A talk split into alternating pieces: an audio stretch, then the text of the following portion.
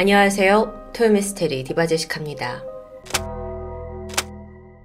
2016년 4월 12일 캐나다에 위치한 작은 도시 요크턴에 살고 있던 16살 소녀 메카일라 발리는 평소와 다름없는 아침을 시작하고 있었습니다. 그녀는 엄마 폴라, 여동생 그리고 남동생과 함께 생활하고 있었어요. 그런데 엄마가 싱글맘이잖아요. 생계를 책임지느라 평소에 매우 바쁘셨고 그러다 보니 매일 아침 외할머니가 대신해서 메카일라를 학교에 데려다주곤 했죠. 그날 엄마는 딸이 학교에 가기 전에 아침밥을 챙겨주면서 간단하게 대화를 나눴습니다.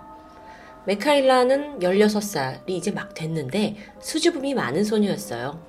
또 사춘기가 오면서 얼굴에 난 이 여드름 때문에 스트레스를 꽤 받고 있었는데 사실 이것 때문에 학교에서 놀림을 당한 적도 있어서 최근 여드름 약을 아주 열심히 복용하기도 했습니다. 오전 8시 10분 메카일라를 태운 외할머니 자동차가 세이크리드 하트 고등학교 주차장에 도착해요. 할머니와 인사를 나눈 뒤에 아이는 곧장 학교 건물로 들어갔죠. 그리고 반나절이 지나서 오후 3시 30분입니다.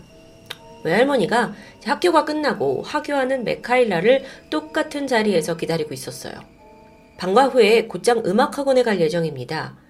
메카일라가 바이올린 연주회를 앞두고 있었기 때문에 최근에 악기 연습에 굉장히 매진하고 있었거든요. 그렇게 한참을 기다리던 할머니는 좀 이상한 기운을 느꼈습니다.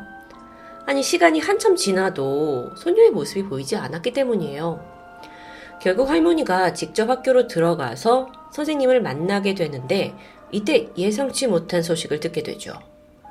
메카일라가 아예 학교에 나타나지 않았다는 겁니다. 결석이라고요? 아니, 아까 분명 학교에 내려줬는데. 할머니는 곧장 엄마에게 이 소식을 알렸고요. 이후에 엄마와 할머니는 동네 곳곳을 돌면서 메카일라를 찾아다녔죠. 하지만 그 어디서도 아이의 흔적은 발견되지 않았습니다.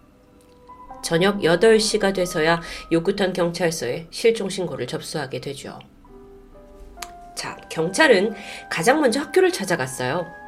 다행히 거기에 메카일라의 흔적이 있었는데 교내 복도에 설치된 CCTV입니다. 그날 아침 8시 22분이었죠. 메카일라가 복도에 있는 자신의 사물함을 열어서 들고 있던 교재를 안에 집어넣습니다. 이후에 백팩을 맨 채 어딘가로 향하게 됐는데 거긴 교실이 아니라 바로 학교 뒷문이었죠. 그렇게 학교를 빠져나간 겁니다. 아니, 도대체 어디로 간 걸까요? 경찰은 이후에 동선을 확인하기 위해서 인근의 CCTV를 모두 수거해서 조사하기 시작해요. 그렇게 다음으로 소녀가 포착된 건 학교 인근의 은행이었어요. 하지만 여기가 아직 영업을 시작하기 전이었거든요.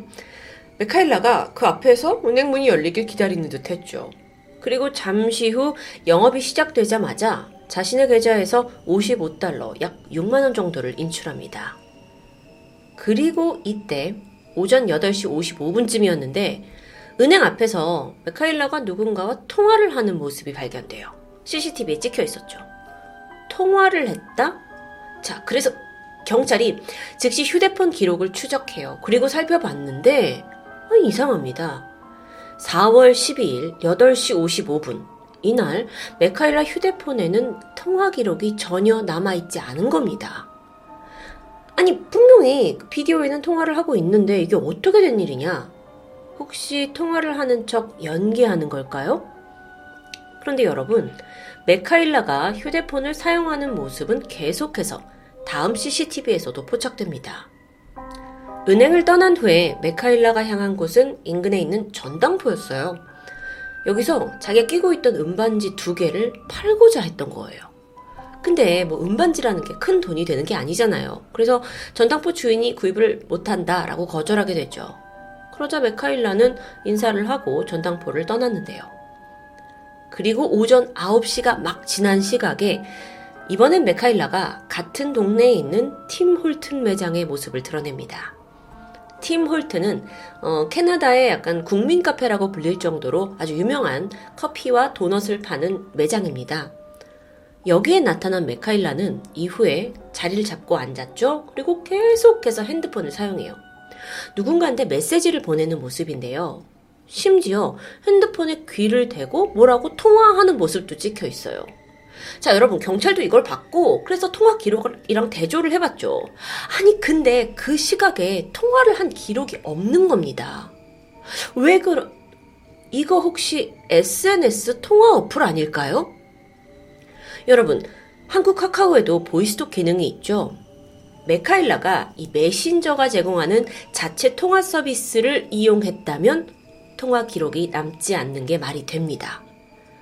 친구들의 증언에 따르면 그녀는 평소 페이스북, 인스타그램, 왓츠앱, 스냅챗, 그리고 캐나다에서 사용하는 메신저 킥 계정을 가지고 있었고 활발하게 사용을 했죠. 게다가 그 증언을 좀 듣다 보니까 최근에 메카일라가 채팅 어플에 푹 빠져 있었다고 해요. 사실 이 여드름이 얼굴에 막 났잖아요. 그래서 메카일라가 어느 순간부터 외모에 좀 자신감을 잃게 되고, 그리고 나서는 온라인상에 있는 친구들한테 의존하는 경향을 보였는데요. 가까웠던 친구 쉘비에 따르면 그녀가 종종 온라인 채팅을 누구랑 주고받는지 막 신나하면서 이야기를 해줬는데 그 수가 적어도 3-4명은 됐다고 합니다. 특히나 이 친구가 들었던 이름 중에 조시라는 남자애가 있었는데요. 게다가 이 첼비뿐만 아니라 또 다른 친구 에이미도 있는데 실종 전날에 메카일라가 이런 말을 했다고 해요. 채팅 친구 중에 한 명인 크리스토퍼가 자신이 사는 이 요크셔라는 도시에 방문한다는 이야기였죠. 자, 그렇다면 아이가 학교도 빠지고 계속 메시지를 보내고 돈을 찾고 또 카페에서도 뭔가 막 사람을 찾는 듯한 행동을 보인 게 누군가를 기다렸던 건 아닐까요? 그리고 그 인물은 채팅 상대일 수도 있습니다. 여러분, CCTV를 통해서 보는 메카일라의 행동은 확실히 좀 부자연스러웠어요. 9시에 매장에 들어왔죠. 그런데 13분 만에 가게를 나가요. 그리고 40분 뒤에 또다시 같은 카페의 모습을 드러내는데요. 이때 친구 쉘비에게 문자를 한 통 보냈는데 그 내용이 의미심장합니다. 나는 도움이 필요해. 에? 도움? 그런데 20분 뒤에 바로 아니야 해결했어 라는 문자가 도착했죠. 뭔가 이상한데요. 이뿐만이 아닙니다. 그 사이에 무려 미카엘라가 6번이나 핸드폰 배터리를 분리했다가 붙였다가 분리했다가 다시 조립했다가 하는 모습이 CCTV에 포착됩니다. 왜 이렇게 불안정한 행동을 보인 걸까요? 그러다가 10시 39분이었어요. 메카일라가 누군가와 약 3분가량의 통화를 나눠요. 이것도 아마 SNS 어플로 한 거라서 기록이 남진 않아요. 그래서 누구랑 했는지는 모릅니다. 그런데 이 전화를 끊자마자 메카일라가 보인 행동이 매우 특이합니다. 갑자기 다른 테이블에 가요. 그 여성이 앉아 있었거든요. 근데 그 여성에게 다가가더니 말을 거는 겁니다. 그래서 이 CCTV를 본 경찰이 그 여성이 누군지 수소문했어요. 그리고 마침내 찾아내는데 성공하죠. 다행히 여자가 그때 어떤 대화를 나눴는지 확실히 기억하고 있었습니다. 웬 어린 소녀가 오더니 뭐라고 묻냐면, 저기요, 호텔방을 저 대신해서 좀 잡아줄 수 있으세요? 라고 요청하는 거죠. 이거 선 넘는 제안입니다. 그래서 그녀는 거절했다고 하는데, 그러자 메카일라는 알겠다 라면서 자리에 돌아가서 또다시 어딘가로 전화를 걸어요. 그리고 1분 후에 카페를 떠나게 되죠. 아직 끝이 아닙니다. 1시간 후에 메카일라가 모습을 나타낸 건 다름 아닌 자신이 다니던 고등학교입니다. 학교로 돌아온 거예요. 근데 마침 이때가 점심시간이어가지고 막 애들이 자유롭게 시간을 보내고 있었거든요. 학교에 식당으로 가더니 대뜸 2명의 친구한테 말을 겁니다. 뭐라고 했냐? 얘들아, 나 레지나로 휴가 가. 레지나? 여긴 또 뭐냐면 요크턴이라는 곳에서 한 2시간 정도 떨어진 곳이에요. 근데 여기로 휴가를 간다? 아니, 메카일라가 거기에 갈 이유가 전혀 없어 보입니다. 근데 이 말을 하고 친구들 답변을 듣기도 전에 그 길로 바로 학교를 빠져나와 버렸죠. 이후에 향한 곳은 시외버스 정류장이었습니다. 매표소 직원한테 레지나행 버스가 몇 시냐 라고 물었고, 직원이 오후 5시에 있다 라고 대답해줘요. 메카일라는 티켓을 사진 않았습니다. 즉각 터미널 식당에 들어가서 감자튀김을 주문했죠. 그리고 잠시 시간을 보내다가 1시 45분경 터미널 식당을 빠져나왔고 이후 영영 자취를 감추었습니다. 핸드폰 전원도 꺼져버렸죠. 여기까지가 메카일라가 실종되기 직전까지의 CCTV 흔적으로 알아본 경로입니다. 여러분 어떤 생각이 드시나요? 적어도 이것만으로 그녀가 누구에게 강압적으로 끌려가거나 또는 범죄와 연루되었다고 보긴 좀 힘들겠죠. 그렇다 보니 경찰 역시도 메카일라가 자발적인 가출을 한 게 아니냐라는 데 무게를 둡니다. 특히나 자기가 직접 레지나로 떠난다라고 말을 했고 또 전당포와 은행에서 돈을 찾으려 했고 이걸로 봤을 때 충분히 가출로 보이기도 해요. 하지만 상식적으로 생각했을 때 그녀가 가지고 있는 돈이 겨우 6만 원 남짓입니다. 가출을 한 것 치고는 좀 적은 금액이 아닌가 싶죠. 메카일라의 어머니 역시 가출일 리가 없다고 부정합니다. 근데 여긴 이유가 있어요. 엄마가 아는 이 딸 메카일라가 최근 최고의 고민이 여드름이었어요. 이 스트레스가 너무 커서 정말 매일매일 알람을 맞춰놓고 꼬박꼬박 그 여드름 약을 복용할 만큼 아주 강박이 있던 아이거든요. 그런 딸이 여드름 약을 집에 놓고 가출을 했다? 여러분 심지어 핸드폰 충전기도 챙겨가지 않았습니다. 가출하는데 핸드폰 충전기가 없다라는 건 10대 청소년에겐 좀 이해가 안 될 수 있는 문제이기도 하죠. 게다가 가출할 돈이 필요했다면 사실 더 좋은 쉬운 방법이 있었어요. 메카일라 집에 현금을 모아두는 그 박스가 있었다고 하는데 메카일라도 거기가 어딘지 잘 알고 있죠. 돈이 필요했다면 거기서 얼마든지 현금을 꺼내가면 됩니다. 그런데 달랑 55불만 챙긴 걸로 봐서 가출이 아니라 잠깐 돈을 쓸 외출을 계획한 건 아니었을까요? SNS에서 알게 된 누군가를 만나기 위한 은밀한 외출이요.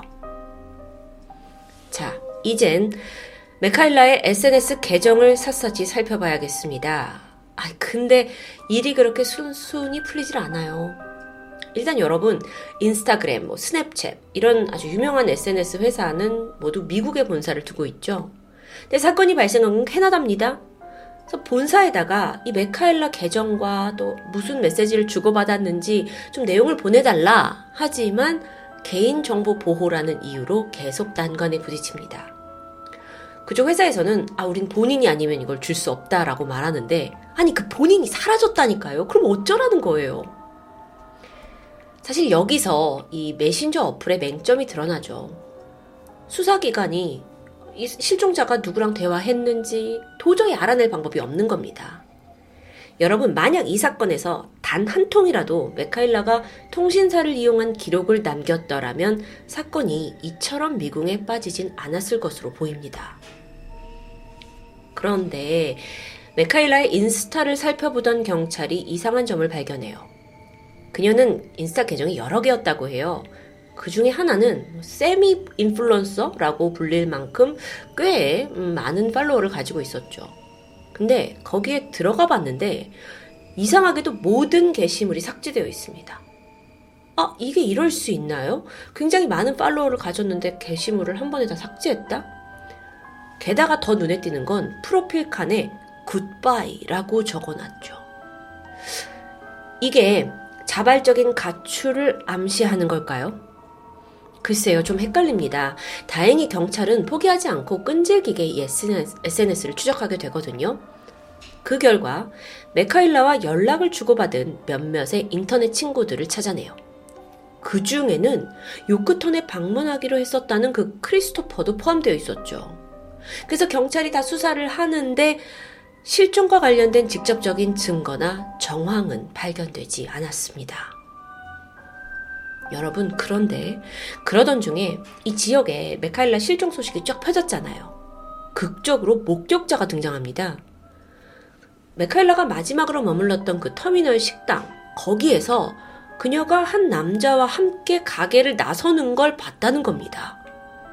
그 증언을 더 들어보니까 같이 갔던 남자가 팔에 커다란 십자가 모양의 문신을 하고 있었다는데요. 안타깝게도 이 문신이 정보로선 다였죠. 그래서 경찰이 몽타주 배포하고 다 수색하고 나섰는데 또 너무 다행히 이 십자가 문신을 한 남자가 경찰에 직접 나타나요. 알고 보니까 그날 단지 메카일라가 식당을 나가는데 문을 열어준 그런 행인이었던 거예요. 아, 너무 허무하죠. 관련이 전혀 없는 사람이었습니다. 메카일라의 어머니는 딸이 성매매 범죄에 연루된 것 같다고 주장합니다. 만약 이게 몸값을 노린 납치 범죄였다면 분명 가족들한테 연락을 해서 돈을 요구했겠죠. 근데 전혀 그런 연락이 없고 메카일라가 말 그대로 연기처럼 사라졌으니까요. 가족들은 캐나다뿐만 아니라 미국까지 이 실종 전단지를 만들어서 배포를 했고요. 또 제보를 하는 사람한테 하나로 5천만 원이 넘는 살해금까지 주겠다라고 걸면서 간절히 딸을 찾길 소원하고 있습니다. 한편 메카일라가 실종 직전 이 카페에서 보여준 그 수상한 행동들, 막 어딘가로 통화를 하고 통화 후에 좀 대범하게 수줍음이 많은 소녀인데 막 가서 호텔방을 잡아줄 수 있냐는 이런 행동까지 하고, 어라? 이건 마치 누군가에게 지령을 받고 행동하는 게 아니냐라는 추론도 있었습니다. 가능하다고 보는데요. 혹시 그녀가 소셜미디어를 통해서 만난 누군가로부터 조종을 당하고 있던 건 아닐까요? 아니면 정말 이게 인터넷 친구를 만나려고 은밀한 외출을 했다가 범죄에 휘말리게 된 걸까요? 그동안 실종 사건에 있어서 휴대전화 통화 내역은 사건 해결에 아주 결정적인 역할을 합니다. 하지만 이제 그 내용마저도 무용지물이 되어버린 세상이 되었죠. 이 정도면 SNS 정보 공개에 대한 법이 바뀌어야 하지 않을까요? 근데 법이 바뀐다 한들 그게 국내에만 한정된다면 정작 유명 플랫폼인 인스타, 유튜브, 틱톡 등에서 문제가 발생한다면 과연 우리는 그걸 어떻게 풀어갈 수 있을까요? 이번 사건을 통해서 과연 이대로 괜찮은가? 라는 생각이 들었죠. 어쩌면 메카일라는 이 허술한 대책의 희생양이 되어버린 건 아닐까라는 생각이 듭니다. 꽃다운 소녀 메카일라는 지금 어디에 있을까요? 지금까지 토요미스테리 디바제시카였습니다.